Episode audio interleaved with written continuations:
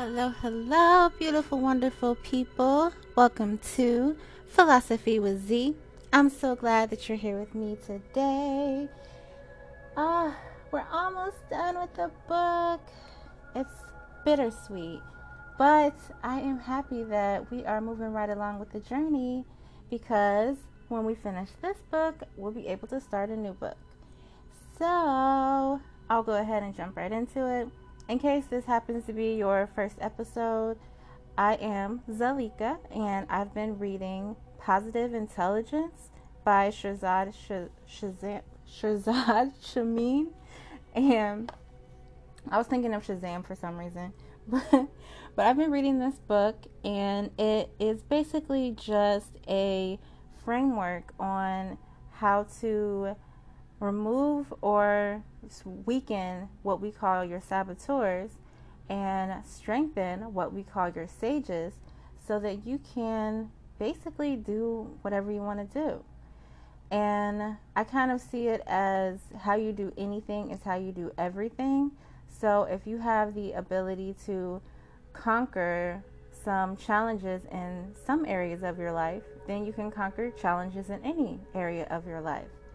And so these last three chapters, including the one we're about to do now, have been case studies, basically seeing how you can use this framework in certain areas of life, whether it be business or personal relationships. And this chapter is about selling, motivating, and persuading. So Shirzad says that we're all in sales in one way or another. We might not think about it as selling, but if we're persuading or motivating someone to do something, we're kind of selling them on the idea of like that thing that we want them to do. So it could be like motivating a colleague to work on a project with you rather than work on a different project. Or you could be persuading your teenage daughter to be careful with her own physical safety at a party. Or you're persuading your spouse to get this for dinner instead of that for dinner. Kind of all the same principles. So he talks about three principles of selling. And they're all like PQ principles. And again, the PQ is just positive intelligence. And PQ is just a measure of how much the probability of happiness in whatever the area of your life may be. It could just be your personal happiness, or it could be in relation to your job, or it could be in relation to a relationship. So your PQ is just the scale from 1 to 100. If you take the positive intelligence quiz, then you can measure what number you are on that scale. And if you are around the 75 mark, then that means that at least 3 out of 4 times your brain or your mind is working in your favor, and only 1 out of 4 times your saboteurs are in the lead. So just a couple reminders of what all this terminology means. So the first PQ principle of selling is that the PQ channel is more important to selling than the data channel. The PQ channel being the right brain, the kind of emotional side, and the data channel being the left brain. That's the logical, objective data side. But he argues that we buy based on emotion and intuition. And a lot of people don't really want to admit that, but he has a cool example here that a person who might test drive this nice red brand new Porsche, they get an adrenaline rush, and they love it the first time they get to drive it. Just random test drive, you know? So after this test drive, he goes on this whole exhaustive analysis of the car's build, performance, retail, resale value, efficiency, environmental impact, all this stuff. Gathered all this data so that his rational mind would have a justification behind the emotional mind as to why he should buy this car. Because he says that the PQ channel leads us to make buying decisions, while the data channel follows to justify the choice and sustain the illusion of rationality and control. And I think that's a really interesting concept, because I know for myself, sometimes I'll just want to buy something so bad because it's like so cute. Like it's a cute outfit or shoes or something like that. And I feel that logical side of me trying to come up behind it like, oh yeah, this is a really nice dress. It would be really great for the summertime because it's nice and breezy and loose and flowy. And really, I don't even care if it's not functional. I just want it because it's cute. So sometimes I just go ahead and get it. If I don't think about it too much, I'll just go ahead and get it. But if I do think about it too much, I do realize it's not practical. Or even worse, it doesn't fit me, but I have hopes that one day it'll fit me. So I just get it anyway. So I see that his example working for me. So he just says, though, that persuasion and inspiration are functions of the PQ brain. So if you are in the position of wanting someone to do something, persuasion, or the emotional side of the brain, the intuition and emotion, is very important. And so our second PQ principle of selling is that the buyer is much more likely to say yes if her PQ brain is activated.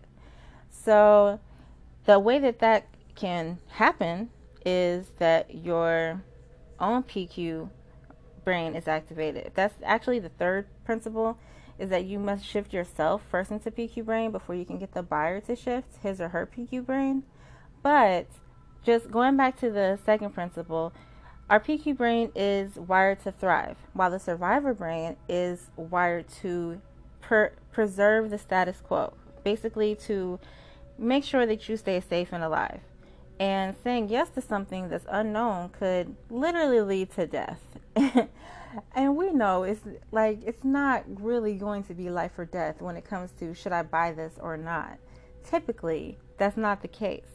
But if we go back to our very basic nature and basic needs and like the basis of our evolution, we come from a place of needing to make these decisions in order to literally survive. Like, should I eat this food, or is it going to poison me and kill me if I eat it? Or like, I want to be accepted by my tribe, so should I do this thing or should I not? Will they reject me or accept me if I do this thing? So I can, like I've been saying before, I can understand the survivor brain and why it does what it does. And its purpose is to keep us alive and keep us safe. So that's all good and great, everything. But you know that a lot of times when we want to buy something, it is to help us thrive, to help make our lives easier, or to challenge ourselves to be better or stronger or learn something new. So it is beneficial to have a balance between both sides of ourselves. So he does mention that if you want to sell something based on fear, you can do that. And you just simply do that by highlighting like all of the potential dangers, or just kind of reminding them of why you are not safe. And he uses the example of a politician wanting to sell the idea of an expensive and unnecessary war. They do so by casting fear in the mind of the receiver that there's an imminent attack on the country from the opposing country, or that there's some kind of threat. So I personally just don't like that ideal, and specifically that one, just in the means of war. But if it was something like, hey, I know that you've been wanting to increase your physical fitness, so I have this personal trainer that I've been using, and he's really pushed me and helped me be better and stronger and more confident, so I recommend him to you. And so, if you don't get this personal trainer, you might not progress. You might even regress and not even be as good and strong as you are now. So, that example, I'm kind of using fear to persuade you, but I'm also giving you my own personal experience of how this has been beneficial to me. So it's a little bit of both. Okay, so then the third principle, like I said before, is that you need to shift yourself into the PQ brain before you can get the buyer to shift their mind into the PQ brain, because we have something called mirror neurons. So it's just, oh my God, the concept of mirror neurons is so interesting to me. It's basically just that when you see someone doing something, your brain will mimic them and you kind of do the same thing too. It's like automatic and it's subconscious, so you can't really control it. But he explains that your brain actually tunes into their frequency of their brain. So even if you're trying to project a certain attitude, if it's not genuine, their brain is going to know that you're lying, and their brain is going to sync up to whatever your real frequency is. So I just thought that was so interesting, because you can't fake it. Like if you genuinely want to sell and persuade someone something, and you genuinely think it's going to be good for them, or whatever the case may be, you really want them to have it. Maybe not even that it's good for them, but you really want them to have it, then their brain is going to feel that and know that. So I don't want to say that that's going to guarantee a yes or anything, but it just, to me, it makes things more real and authentic and genuine, because it's beyond just words. It's like a whole vibe. So I just think that's so cool. All right, so those are the three principles. Again, I'll just go through real quick. The first PQ principle of selling is that the PQ channel is more important to selling than the data channel. The second PQ principle of selling is that the PQ principle, is that the buyer is more likely to say yes if their PQ brain is activated. And the third PQ principle of selling is that if you shift yourself into PQ brain before you can get the buyer to shift his or her PQ brain. Oh my gosh, I accidentally changed the background music just now. I just had a whole moment of messing up everything. That's okay though. I'm going to just keep going. The third PQ principle of selling. I don't like this music though. I'm going to go back to the last one. Okay, we good. Is that what I was on? No, that's not it. Okay. Excuse me, lovely people. I digress. But I like doing these in one take. So, and I'm already 12 minutes in. Like, I'm not starting over. Okay. So, the third PQ principle of selling is that you need to shift yourself to the PQ brain before you can get the buyer to shift into their PQ brain. Okay, cool. Okay, so the case study that I'm going through is a man became the VP of sales for a software company, and things were not going well. The entire group was just like not performing highly. And so Shirzad comes in, and they all did individual PQ assessments. Their average score was 59, which, as you know, is well below that 75 where we really want to be. And so it did some exploring, and we're figuring out why they were operating at the level they were. And they all kind of confessed that they were really afraid of the rejection. And because of the rejection, all of their saboteurs were just running rampant. Some of them were procrastinating and avoiding making new calls. Some of them were getting upset with new clients. So they just didn't have a good vibe or a good attitude. So that was not any good for the new clients either. And so the worst part about this is that the recovery time took a long time. And the recovery time is just when you receive the initial rejection, how long does it take before it doesn't hurt when you think of that situation again? And some people said that it took them days, and some people said they just distracted themselves, so they weren't even kind of processing the feelings from it. They were just distracting themselves, which is another saboteur in action, because I think it's important to confront our feelings and feel them and let them flow rather than ignore them, because that just kind of traps them inside of you. And emotion is energy in motion, so it's meant to be moving. and it's not meant to be stagnant and held inside. So they were not processing their conclusions very well. And so they all committed to working on weakening the saboteurs and strengthening the sages through doing the PQ reps, and also through different little activities, the ones that he's been giving throughout the book, such as the empathizing, when you have the picture of yourself as a child. They actually even traded each other's pictures, emailed each other pictures of themselves as children, and it gave them the ability to empathize with each other.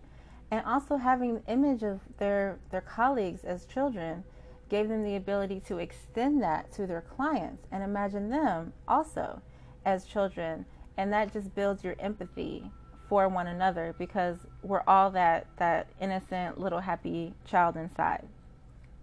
So the first focus was recovery, and the whole point of everything is that they wanted to be able to bounce back from rejection faster. Because if you are in the business of sales, there will be rejections. It's inevitable, and that's okay.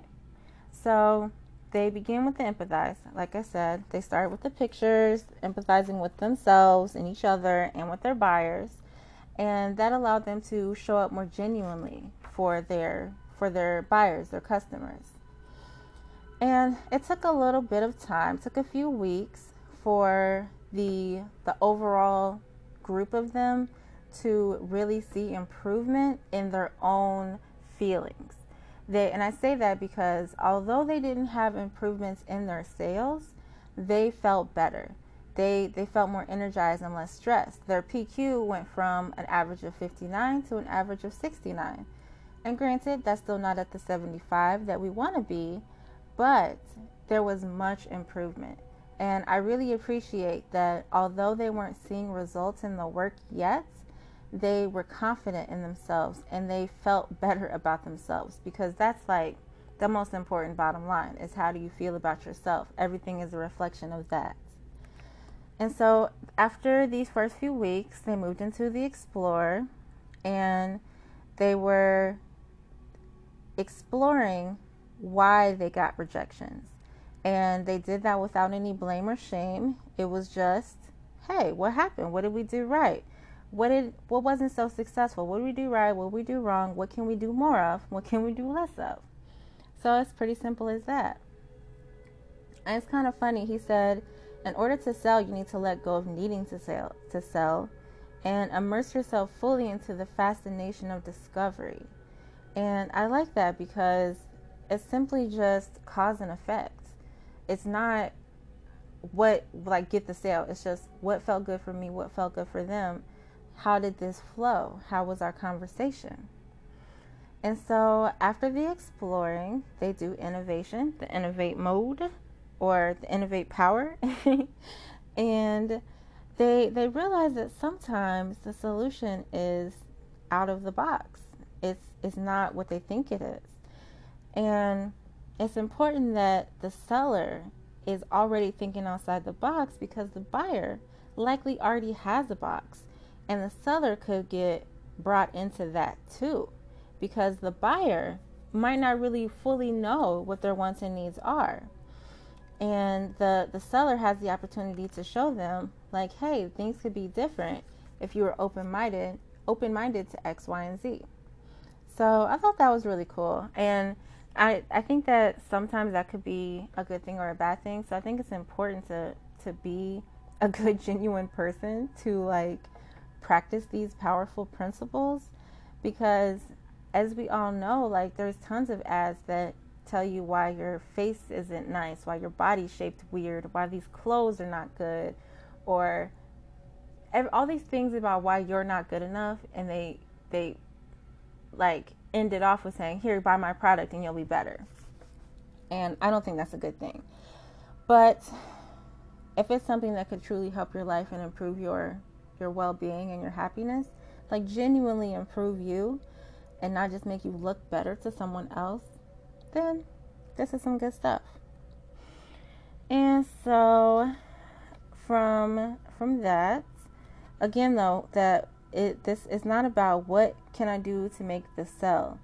It's just what can I do to have a genuine connection with this person, because honestly, they might not need your product. They might not need whatever you have to offer them. And it's important to just be honest no matter what. If they're not for you, that's okay. Someone else will be. There's so many people in the world. It's all good. You don't need everybody. You'll get a few though. I promise you that. And so after they go through the innovate, they go through navigate. And again, this is when we talk about values, like what's important to you. The decisions you want to make have to be in line with your values or they're not going to stick. And so he talks about how some coaches might spend a little bit of time on vision and a lot of time on planning, but then a lot of time on overcoming obstacles. And then we go to the next steps. But he focuses on spending a lot of time on vision, a little on planning, and a little on obstacles, and a little on the next steps, because once you are so focused on your vision, you are so deep in your PQ brain, anything is possible. You'll plan out exactly perfectly what you need to do. And any obstacles that might come your way, yeah, you know what they are. You already know because you've thought about them a million times. You'll say them, and from that, you will work on a plan to get through them. And I just thought that was so cool how he showed that in here and how I can identify with that so much. If I want to do something bad enough, it doesn't matter what's in my way. I'm going to get through it. Like, I can guarantee that. I just need to be so solid in my vision that nothing will stop me from moving forward. And the last little part is activate. But I will say real quick, he did mention that some of these people, some of these workers were feeling like they just work for a software company. Their work doesn't really matter. But if you remember earlier in the book, he talked about some hospital cleaners and administrative assistants that like had a third split, where some of them just thought of it as a job, some as a career, and some as a calling. So it doesn't really matter what you're doing. All that matters is how you think about what you're doing. So I just suggest, and he does too, that you find aspects of your job that are meaningful to you. So even though it might not inherently have value to others, you can create value and meaning in anything you do. That is your ability and option. So, and if you can't do that, if it's really just like sucks, then find something else to do. There's so many jobs and ways to make money. Nobody has to do anything they don't want to do. So, and I say that with the empathizing perspective that it's not always as easy as it seems, but I just encourage you to be courageous and step out on a limb and do what it takes to make you happy, because at the end of the day, the end of your life, you're the only one who has to live with your decisions. So the last little bit is activate. And we activate by just truly applying everything that we have been doing. And from that, we just, well, that's it really. We just apply what we've been doing. We take out any necessary action that we need to. And so what they did is that they found meaning in their jobs, and they were honest about what was working or was not working. They were thinking outside of the box and being honest at any cost, even if it meant that they were not the right person or product for their buyer. And they were coming from a place of authenticity, not to get a sale, but to serve their customer, even if that meant their customer didn't need them. There's always another customer. So the gift at the end of this is that a few months later, he did a follow-up with them, and their average PQ was up to a 79, and they had increased their sales by 28%. They were able to be publicly sold, and it was like all good. They got what they wanted. Just took a few months to do it, and it took some work.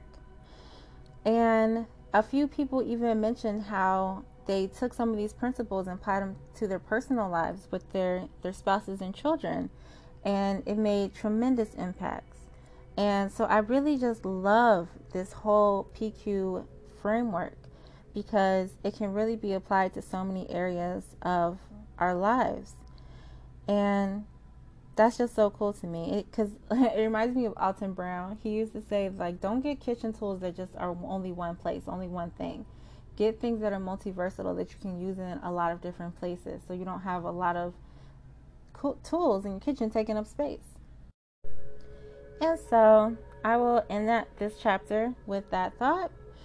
And that's it. So if you are in sales and this meant something to you, please let me know, and I can definitely go over it more in depth with you. I will probably be using some of these principles in the very near future because I am creating a course on confidence, how we can build confidence one day at a time, a few seconds a day. So I'm super excited about that, and I'll keep you posted. So, got one more chapter, which is the conclusion, the magnificent you. It might be two more podcasts. We'll see, because he has an appendix at the end that has a lot more information. So I'm not sure if I should include that or not. I'm going to read through it again and see what's up with that. But thank you for being here once again. This podcast is a little bit longer than my other ones, but I pray that it brought you value. And if there's anything I can do for you in addition, I'm here for you. Let me know. You know, my website is abstractlogic.me. And on there, you can fill out an information form, or you can find my social media handles on there and just contact me. Thank you to people who have already contacted me. I'm so glad that I can be of help in any way, even if it's just to say, hey, have a great day, keep up the good work, you're doing better than you think you are. Whatever it is, I love to be here and I love to be of service. So I will see you in the next one. Well, I guess I won't see you, but I'll be here and you'll hear me in the next one. So until then, peace, love, and blessings, beautiful, wonderful people. Peace.